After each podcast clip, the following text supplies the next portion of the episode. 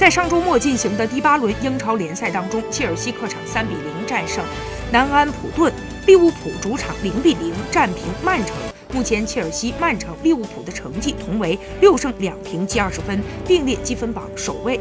而本轮阿森纳五比一大胜富勒姆之后，升至积分榜第四位，只落后榜首两分。